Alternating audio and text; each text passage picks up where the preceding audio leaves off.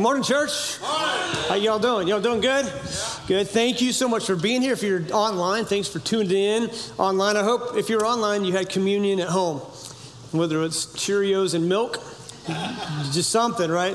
That'll work. But uh, glad you were here. We are going to finish up the series called "The Power of."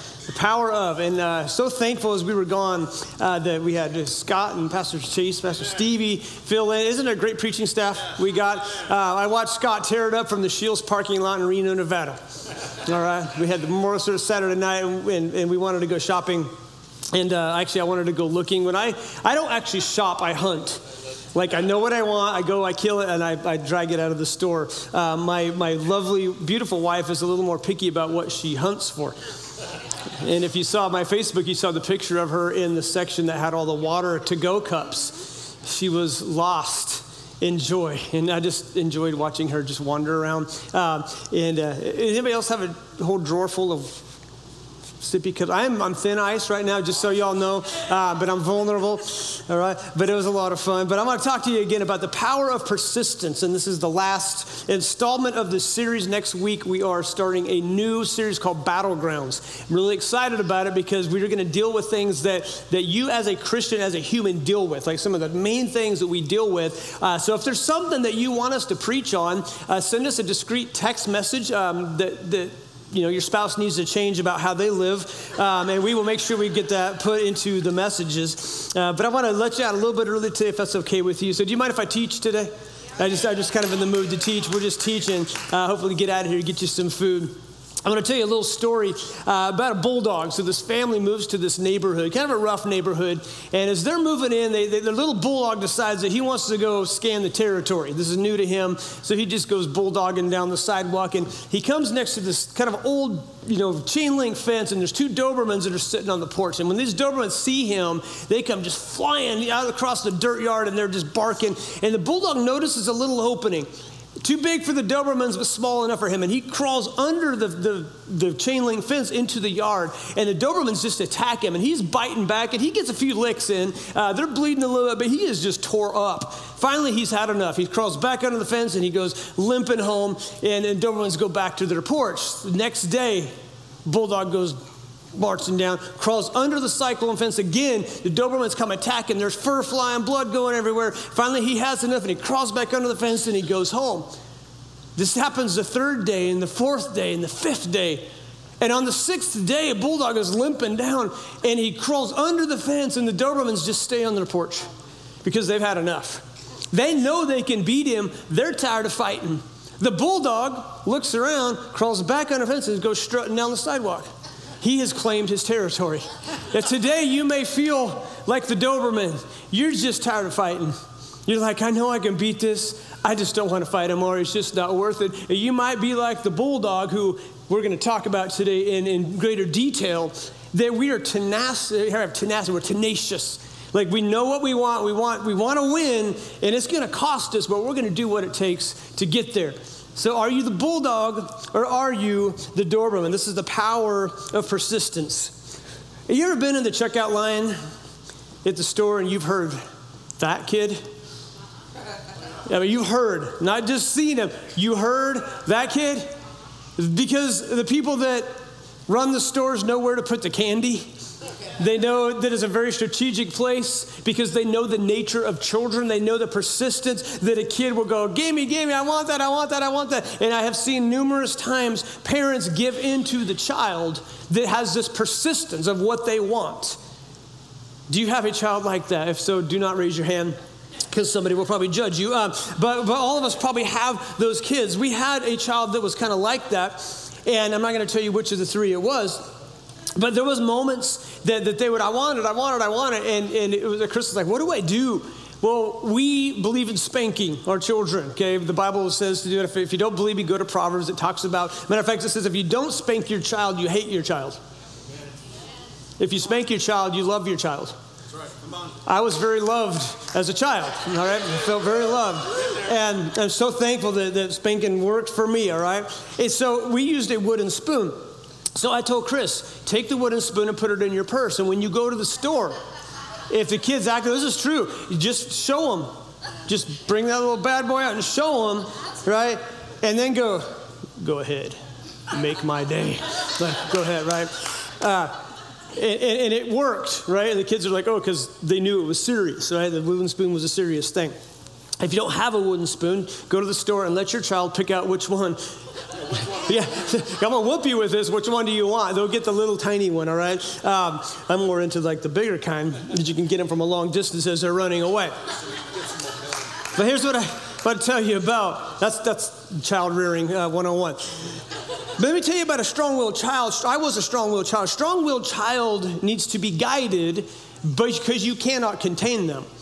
Because you can't contain them, you have to guide them. Who has a strong willed child? Just raise your hand if you got a strong willed child. They could be 50 years old and they're still strong willed, okay? I'm still a 50 year old or 51 year old strong willed child.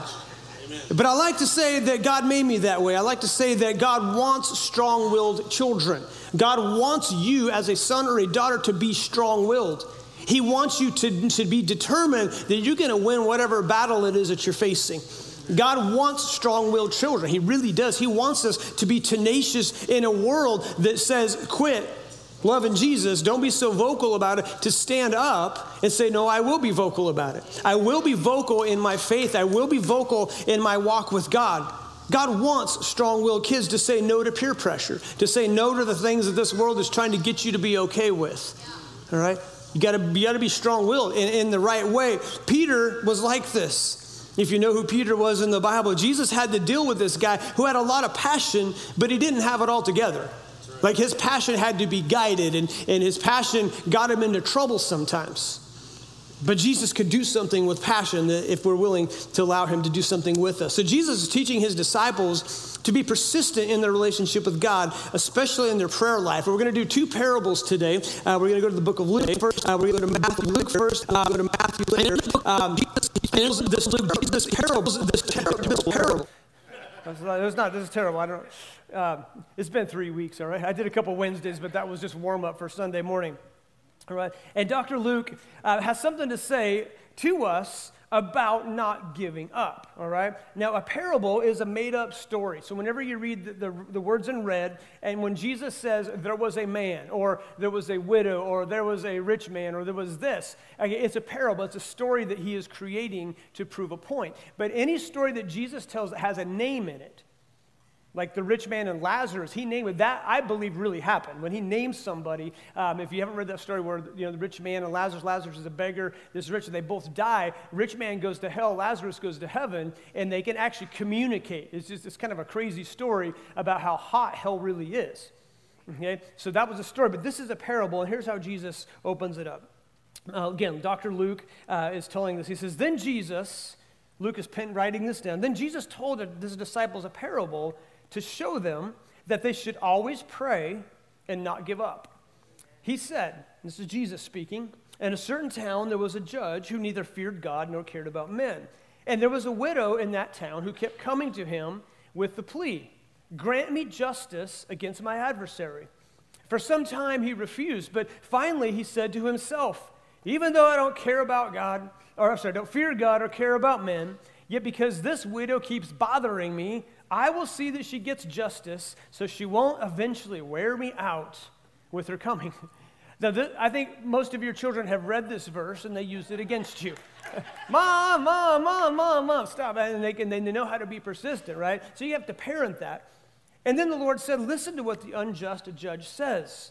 And will not God bring about justice for his chosen ones who cry out to him day and night? Guys, this is Jesus, okay? This is God in the flesh saying, Don't give up. Be persistent in your prayers. Don't just pray one prayer and, and, and say, well, you know, God heard me. No, he is, he is saying, Jesus, the one that answers prayers, is saying, be persistent.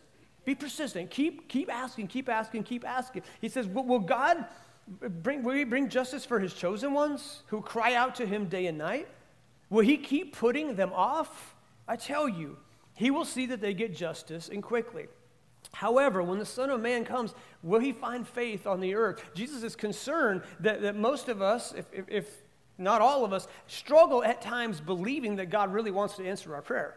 Now, it's got to fall into his will. God doesn't answer every prayer you ask because some of our prayers are pretty crazy. right? I mean, some of our careers, it's like God's like, ah, this is all for you. But if it's a legit thing that God wants to see happen, He is saying here, be persistent, be consistent. A couple questions I want to ask you. Something I want, to, I want you to take home, because I don't want you just to hear this today and go home go, that was a nice message. I want, I want you to be able to apply it to your life. So I think I ask questions to get you thinking. But when did you give up when you should have kept going? I want you to think about that for a moment. When did you give up when you should have kept going? When was it that you just decided to stay on the porch and not fight the bulldog, even in your own territory, even within your own fence? That you were saying, you know, I am so tired of fighting, I'm so tired of battling. I know I should. I, I know I should defend my territory. I know, but I'm just tired. I just don't want to fight anymore. I just, I just want to give up. When's the last time that you did that? Okay, what did you, uh, uh, well, let me pause there. How y'all doing on your New Year's resolutions? Need I say more? All right, some of y'all doing all right? Okay, and now that it's a little deeper quote, what did you give up on? Not just when, but what? What did you give up on when you should have kept pursuing it? Maybe it's a college degree, maybe it's a high school GED, maybe it's something. What is it that you, that you gave up on and you're like, I wish I would keep. And, and then the third question would be, is it still possible to attain, obtain what it is that, that, you been, that you need to be pursuing? What is it? Those are important questions for us to get to as we get further into this thing. I tell you, for me, I don't want to live in the land of missed opportunities. I don't want to live in the land of regret. I don't want to live in a place to say, man, I wish I would have done this. I wish I would have done this.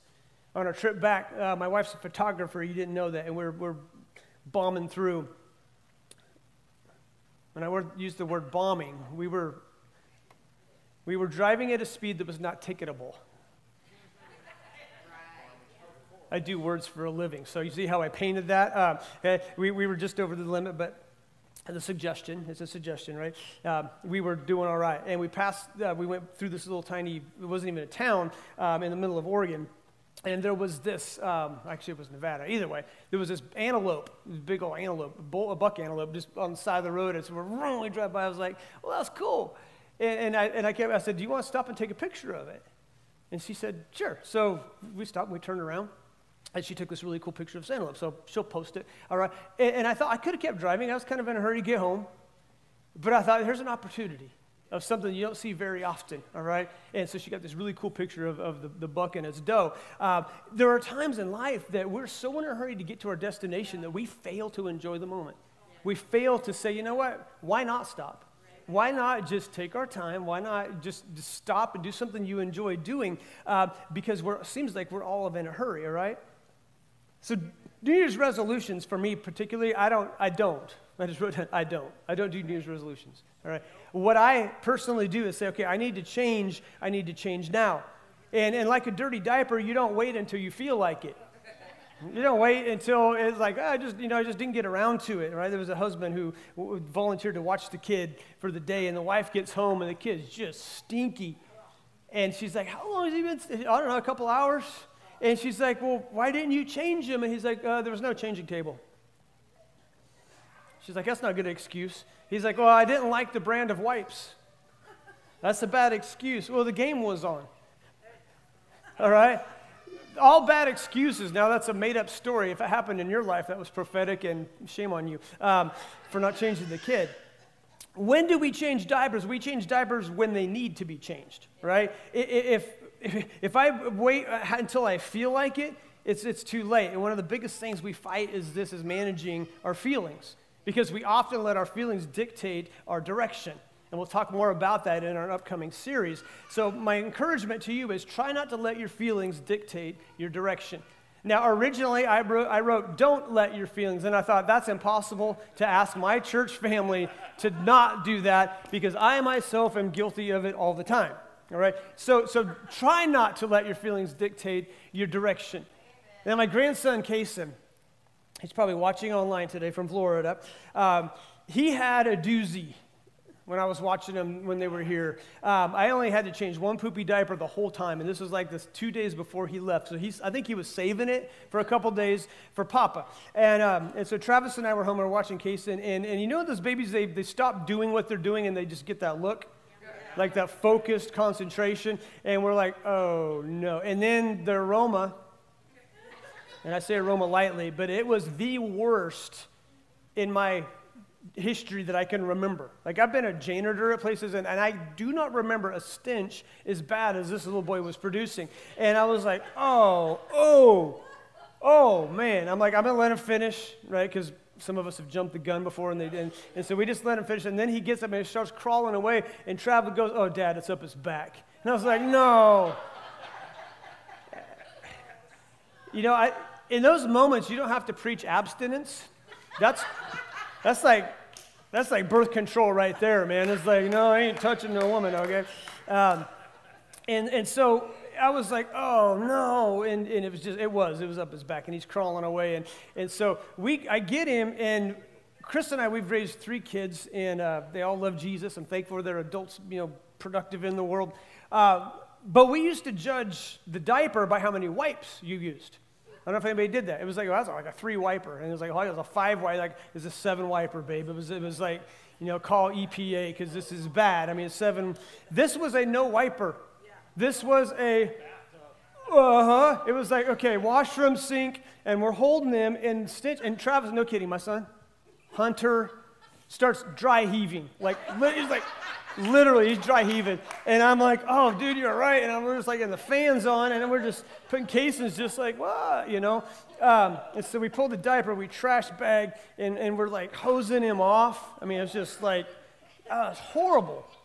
So we didn't wait till mom got home. We, we, we needed to change now. I, I didn't wait for my feelings to get in the right mode because they will never be in the right mode to change that kind of nasty stuff, all right?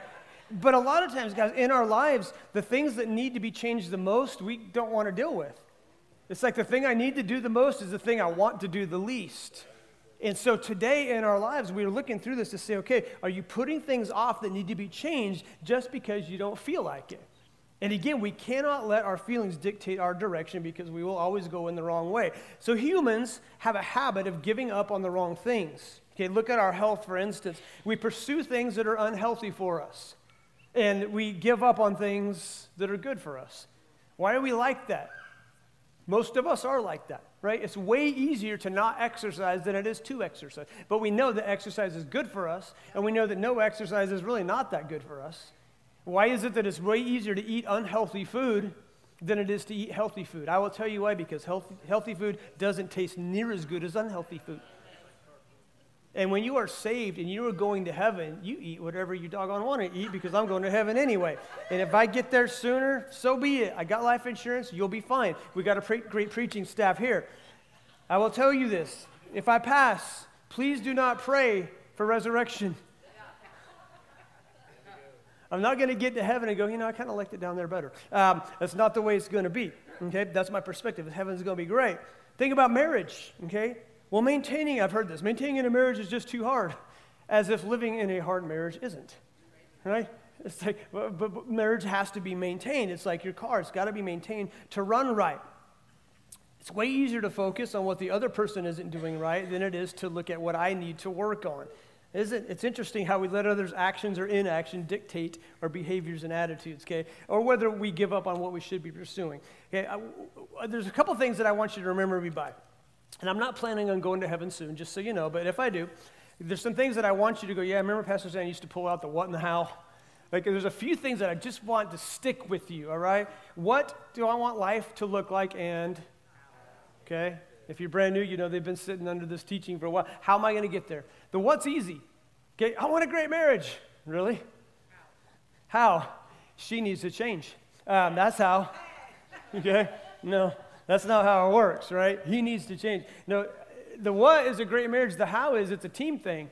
It's a both and. We got to work on it together. And if they're not willing to work on it, I at least need to work on myself and becoming a better spouse, okay? Because that's what God expects of us. What do I want life to look like? How am I going to get there? The how is the bulldog. The how is the bulldog. What did the bulldog want? He wanted dominance on his block, okay? How did he get there? He had to fight his way through it he had to do some things to establish that dominance. Now, had he stayed on the other side of the chain link fence, he wouldn't have established dominance with the two Dobermans. The thing keeping the Dobermans from coming was the fence. The fence wouldn't change anything.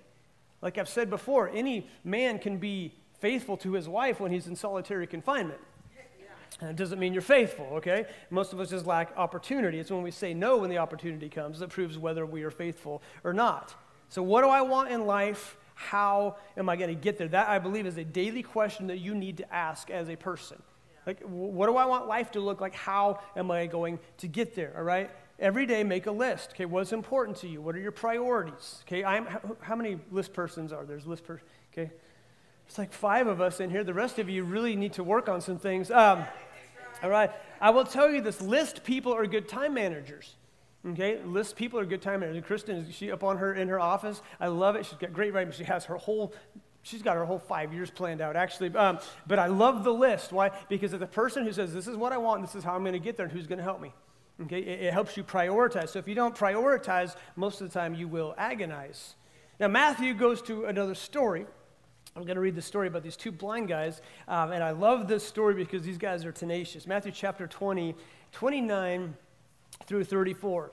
It says, As Jesus and his disciples were leaving Jericho, want you picture this. Jesus is walking down the road, Jericho, they're coming down here, large crowd following him. Two blind men were sitting by the roadside. That's the only way they could live. They would sit there and they would beg. They couldn't see. Somebody would lead them to the spot. They would have their spot and they would just beg. They would beg. And they're sitting there, and all of a sudden Jesus comes walking, and they, they hear that Jesus is going by. And they shouted, Lord, Son of David, have mercy on us. They're just kind of looking in the general direction of where Jesus might be. Have, have mercy on us. And the crowd that was with Jesus rebuked them. And he told them, they told them, be quiet.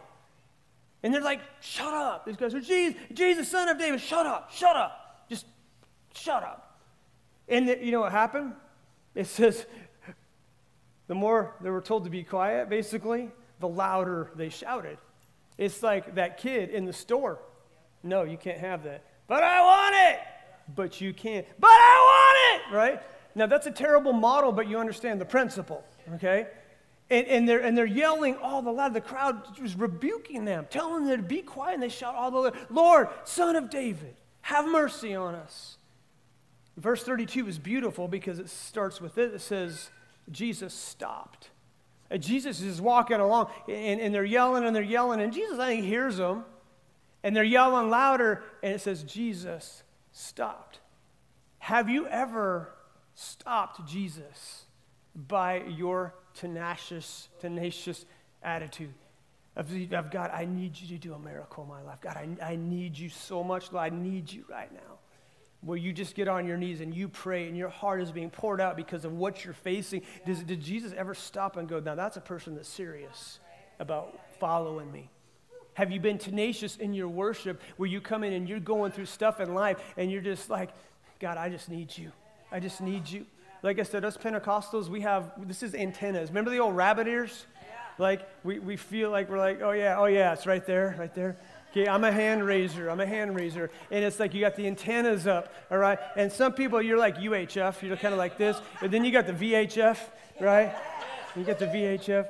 And, and, and, we raise our hands, right? Uh, number one, surrender. Somebody points a gun at you. What typically, I don't know if you've had this happen, but normally people raise their hands up. And what is that? You raise your hands in what? In surrender. It, it, doesn't matter what you feel like, or it shouldn't matter what you feel like. If you come to church saying, you know what, if God's doing great things, then I'm going to worship, but if He's not, I'm just going to do this. No, I think we stop the heart of God by saying, God, my life is a disaster. I need you more than ever. I need you. Because it's easy to praise God when things are good. When your team wins, which I don't know what that's like because I'm a Giants fan, uh, but Scott, as a Dodgers fan, when his team wins, his hands go up all the time. When my hands go up with the Giants, it's it's frustration. So this is not, I don't, I don't think we do this to God, and he, I think your hands have to be faced out in order for it to be surrender. Just a thought. I don't know. There's no biblical proof, but uh, is that good? You got that right.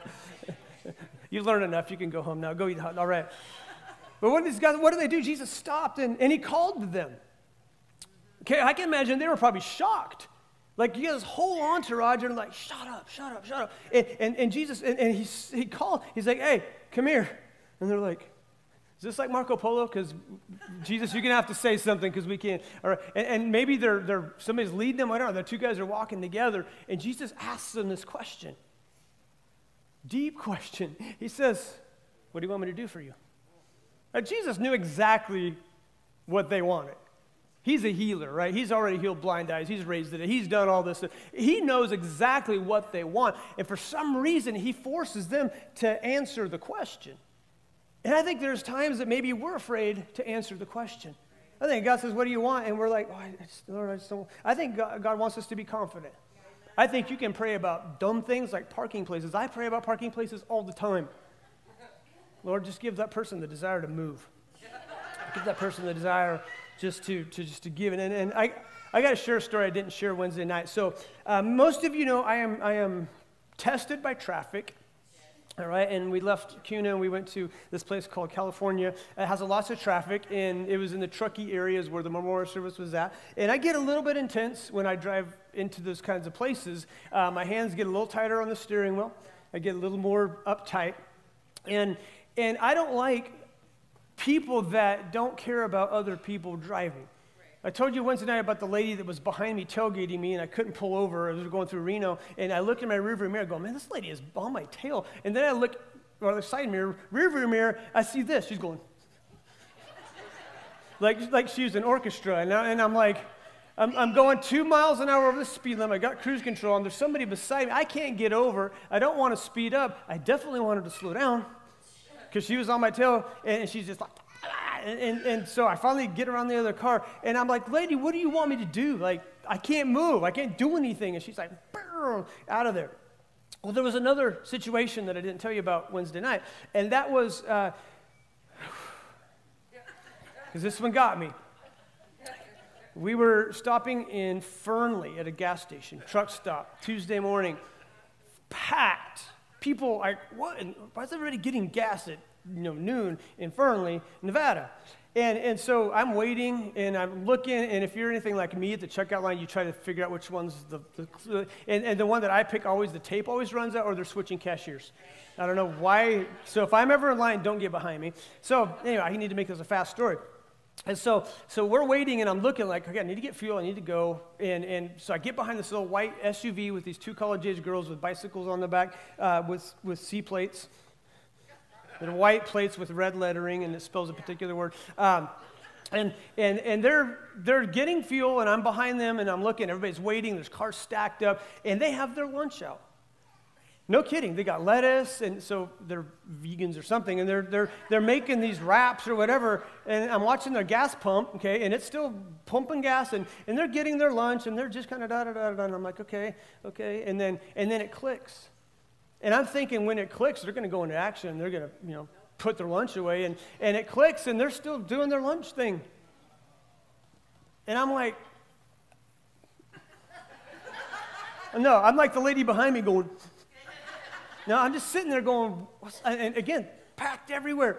And, and so finally, a person leaves at the very end, and they're just, um, and so I move and I get fuel, and there's a guy that pulls in behind me. So I'm watching, man. As soon as it clicks, boom, I'm boom, I'm gone. I go park, and I go walk into the store to find my wife, and I look back, and white car, two chicks in a white car, it's still there, and nobody's home. They left their car parked at the gas pump, and they're nowhere to be found. I'm talking 15 minutes have gone by, and I'm like, what in the world? And so I go into the store, and they're in there shopping. And I'm like, if I'd have had my truck, I would have like just towed the thing, but I didn't. Um, and they're in there shopping. And so one of them's talking to my wife, and she sounds like a pretty nice gal. And then when I go to leave, she's behind me, and I open the door for her because you have to bless those who curse you. Uh, I open the door, and she was super sweet. She's like, "Oh, thank you very much." And so I, I go to my car, and I'm shocked, and I'm like oblivious. They're just oblivious. Like they're oblivious. Like I got gas here, so I should be able to park my car here, even though everybody else is trying to get fuel. Why do I tell you that story? I tell you this story because things happen in life that test our faith. Amen. Even things as dumb as getting fuel. It's like people aren't always going to be considerate. Sure. How does God expect me to react in those moments? Guys, this is real life stuff. Like, this is actually spiritual. How we react to what other people do, even when it annoys us, can, can reflect on our maturity. And we have to learn how to grow and go through those things, all right? So, what did these people want? And maybe uh, if I would have, actually, I didn't know what I was preaching on. Maybe I should have just laid on my horn and been in the tenacious, like the longer they waited, just like, eh, maybe they would have moved their car and I would have got fuel. I don't think that would have been a very Christ like thing to do. All right? Sometimes the best thing you can do in a hard situation is just go to another gas pump, right? Because we allow other people's uh, actions oftentimes to get to us. So look back to these the blind guys. What did they want? How were they going to get it? And they could have reasoned this. Some people do this. Well, if Jesus wants us to, to be healed, he'll just know when he walks by. Like, we're not going to say a word, and we're just going to sit there, and we can hope that he notices us. But I think we all know if they would have just sat there, okay, I think Jesus wished would have kept going. So, what do you need to pursue that maybe you have given up on? Now, here's their approach. I believe they had heard these stories. I believe they had shouted like nothing, they had nothing to lose and everything to gain. Because John Wooden said this when opportunity comes, it's too late to prepare. They were prepared. They, they already had in their minds when they heard that Jesus could heal, they already believed it. All they needed now was an opportunity. So here's our problem, and here's my prop for the day. Here's our problem. Our problem, and I, mentioned this Wednesday night, is that we have a microwave attitude in a crock pot world. Okay? We have an attitude of, well, God needs to make it happen fast. But let me show you something. When we think of crock pot, we don't think of fast. We don't think of tenacious. We might think of persistent, maybe, but usually we think of fast and tenacious as in something that's going to happen in quick. But our life, most of the time, is like a crock pot. It's slow, it's a process. But here's, here's what we expect out of the crock pot we expect microwave popcorn. Now, none of y'all expected microwave popcorn, right? But when we have this microwave attitude in a crock pot world. And some of you need to understand that right now you are in the crock pot. God is doing something in your life and you can't see it. You may not even feel it, but you have to trust that He is doing something in you. And here's, but here's what we want, right? Here's what we want. We want the microwave popcorn. We want a minute, 30 seconds. We want the pop. Matter of fact, my microwaves have a popcorn button. You just, dude, you don't even have to punch the thing. You hit, hit popcorn on it, and then you have to do the wait sometimes. Sometimes it might know. But I hit popcorn and walk away. Some of y'all are so impatient, you can't even wait the minute 30 seconds for this thing to be done. You hit two seconds and you leave it for me to have to fix your problem, right? Drives me crazy when there's time left on the clock. Now, in sports, that's okay, but not in microwave world, right? I, if you stop it with two seconds source, just reset it for the next person. Because you're just as bad as a person who leaves one little wipe of toilet paper on the roll and go, well, there's still some left, all right? You probably do that too at home. Um, all right, but we'll discuss it in our marriage life group, all right? We want fast, but we want it to taste like something that's been in a crock pot because crock pots typically make you a better cook than you are.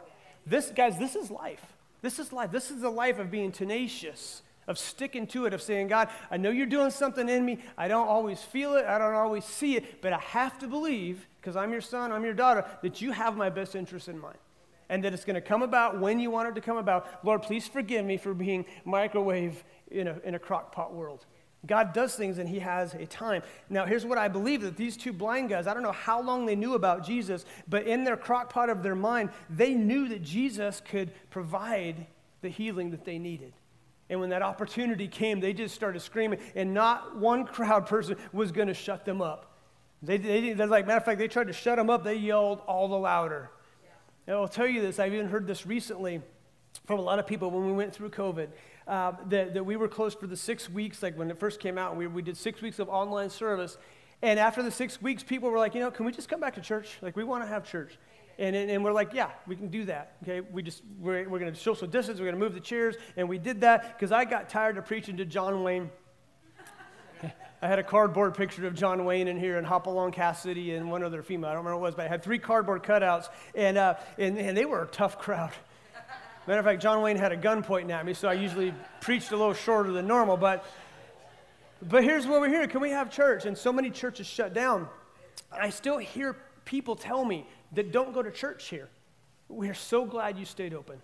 We're so glad you stayed open. And again, we were safe. We were like, if you sick, stay home. But here, here's what I reasoned. Here was my excuse. I was like, well, as a church family, y'all give, so you pay to keep the lights on, you pay to keep the AC running and the heater running, and you pay to, you know, you pay pretty much for everything. So I don't have any place as your pastor to tell you you can't do something that you're paying for. That's a good excuse, huh? Uh, excuse. All right, and that, and that was my reasoning. But I will tell you that our church actually doubled after COVID. There's still churches I talked to, they're still struggling, that, that they're nothing back. And again, we didn't take it flippantly, okay? We were wise about it, we were smart about it.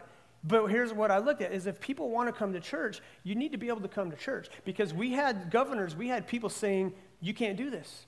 Like they were trying to stop you. Like even a governor in a particular southern state said, well, you can go to church, but you can't sing.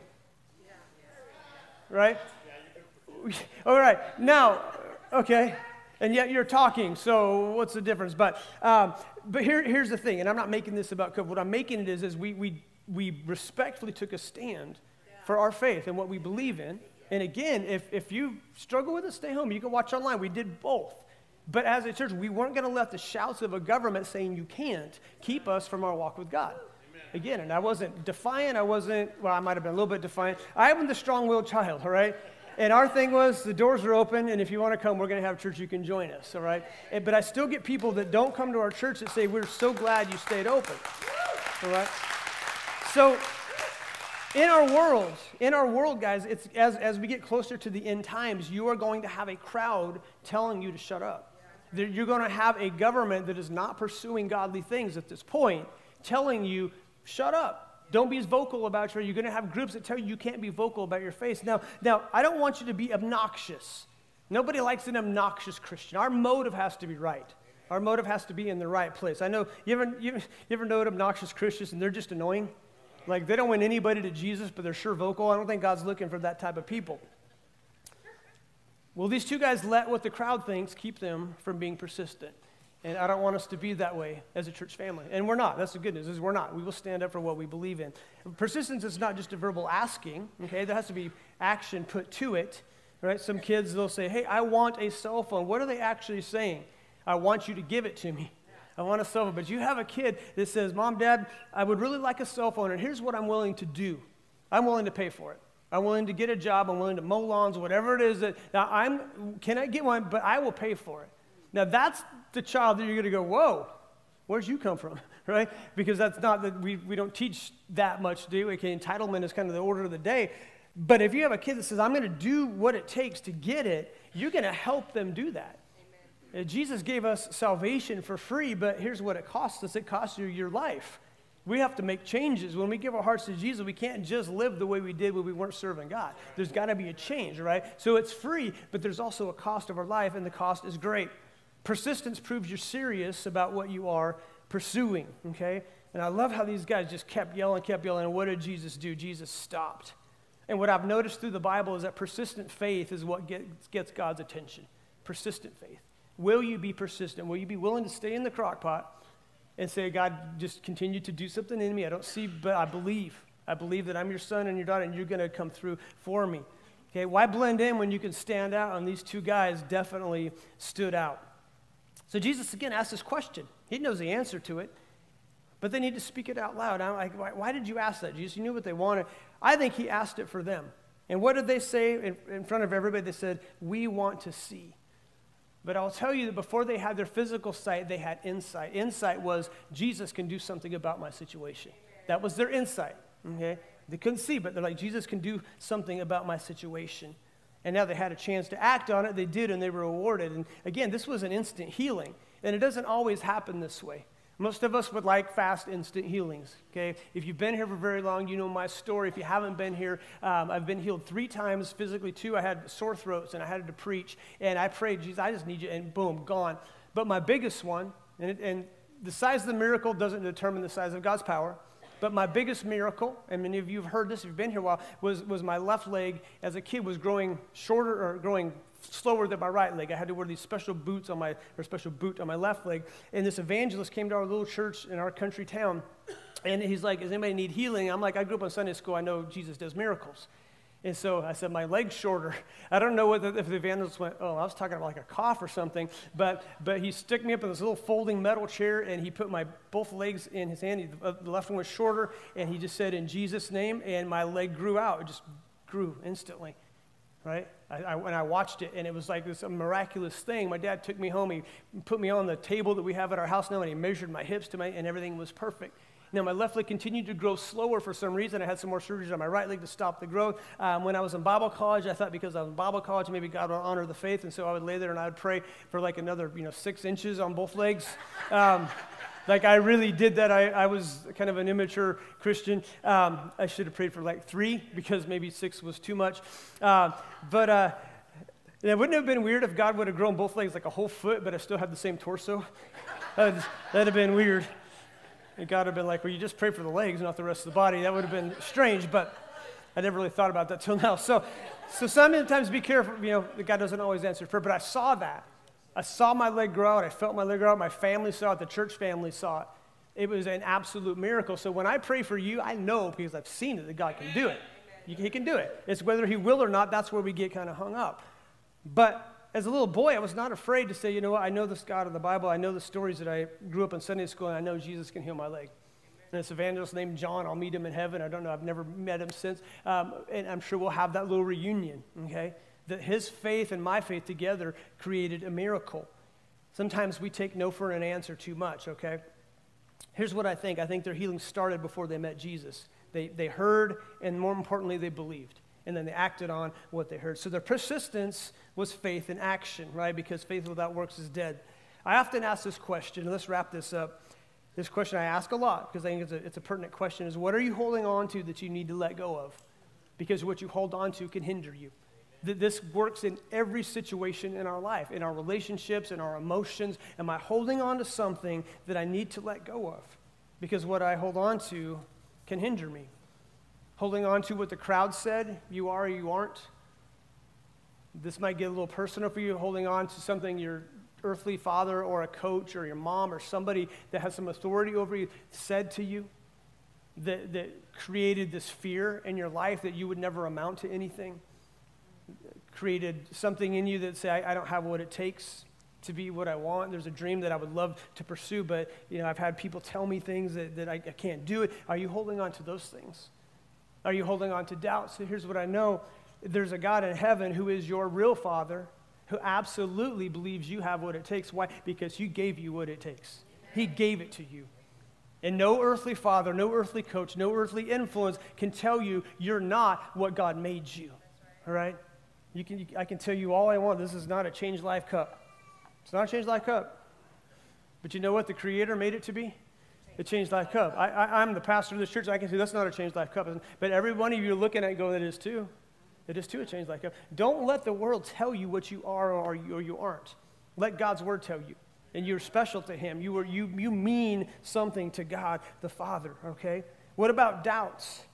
Are you holding on to doubts? I'm not sure I have what it takes. Are you holding on to fears? Here's one Are you holding on to reality? These two guys were what? Physically? What were they? They were blind. That was their reality. But did they, did they hold on to that? Did they say, you know what, we would ask, but we're blind. We, we can't. No, they saw what they couldn't see. They saw bigger than what was. They, they were holding on to reality, and when they heard about Jesus, they let go of reality, and their reality became, He can do something about my problem. And that's, that's who God is in your life today. Here's another question What did you let go of that you need to grab a hold of again? What did you let go of that you need to grab a hold of again? Uh, we talked in first service about something super spiritual, and that is just simply having fun in life. Having fun. When's the last time you just did something that was fun? When's the last time you just had fun? The second fruit of the Spirit is what? Is joy. Okay, love and then joy. Then peace, then patience. Are you glad patience comes after joy? Is that good? It's like number four. So I'm just going to work on the first two. I'm going to love people. I'm going to have joy. And then when I get to heaven, I'm like, Jesus, I just didn't have time to work on the patience thing. I know you put that driver behind me in Reno and those two ladies that were, but no, I, I, I want to have joy. Guys, simple thing. When's the last time that you did something that you just enjoy doing that's just fun? That's why I tell you, you know, go camping, go fishing, go do. There's a lot of people that chose to go camping this weekend. That you should, right? Uh, the more spiritual people stay at home because we had church. But, um, you know, we'll pray for those. But when hope is lost, man, that's the worst when you lose hope. So I'm going to ask you to, to, to look at something maybe you've let go of. Maybe it was a hobby you used to have and life just got busy go back to a hobby, do something for fun, okay? We'll all be better off for it because you'll come in with a little more of a smile on your face, right? During our worship time, you do something fun, you're like, hallelujah, right? You'll be VHF, man. And I'll think of some acronyms for that. Um, right? The final challenge for today is Apostle Paul. Let's get into this. Philippians chapter 12, uh, verse 14. Uh, Paul writes this because he knows human nature. Paul's a guy who was not serving God at one point. He thought he was, and then he met Jesus, and everything changed. And, and so he's talking to the Philippians about his past life. And he's like, I did all these things for God. I, I, didn't do this, and then I did do this, and I did do this, but I didn't do this. I kept the law. He said, I was a good law follower, but I did not know God. I thought I knew God, but I didn't. I was trying to follow all the rules, and, and he realized I can't follow all the rules. He met Jesus, life completely changed, like many of you. And so here's what he tells this little church in Philippians. He says, Not that I've already obtained all this, okay, becoming godly or have already arrived at my goal, but I press on to take hold of that for which Christ Jesus took hold of me. Brothers and sisters, I do not consider myself yet to have taken hold of it. But one thing I do, forgetting what is behind and straining toward what is ahead, I press on toward the goal to win the prize for which God has called me heavenward in Christ Jesus. In a nutshell, I'm a little bulldog and I'm trying to establish some territory. And I keep walking around the block, but there's something I got to deal with before I can establish my territory. I got to take care of these Dobermans first. And that comes from crawling under their fence into their territory, giving them a good fight, and then walking away to heal up for a day, and I'm going to come back. I haven't dominated them yet, but I'm close. And Paul's whole attitude is, I'm going to keep going. I press on toward the goal. What, what, does that mean, pressing on? Pressing on means that there's resistance. He uses the word straining. That means there's resistance. Of course, there's resistance. Of course, what you're fighting is going to be resistance because it's good and it's of God. You're going to get resistance. Some people think, well, if it was God, it would just be easy. Really? Uh, talk to Jesus about that when you get to heaven and what the cross was like. Right? Usually, the things that are worth pursuing are painful. So, my encouragement to you today is to not give up, all right? Paul's like, what I was isn't who I am now. I'm different. If I could sum up Paul's life, it would be this I'm not going back. I'm not going, I'm not going back to what was. I'm going to keep pursuing God. I'm going to keep pursuing the things that God has got me to do. So you are a product of your choices. You really are. You're a product of your choice. You're not a product of your environment. You might think that. That's, that's kind of a lame excuse. You are a product of your choices in your environment. Now, some of y'all, you had a, you had a harder time than I did growing up because a lot of you didn't grow up in a good Christian home. Growing up in a good Christian home, it set me a lot further ahead, didn't have near the baggage that some of y'all had to go through. But let me tell you something. I, I would, I'm more intrigued by your story than mine.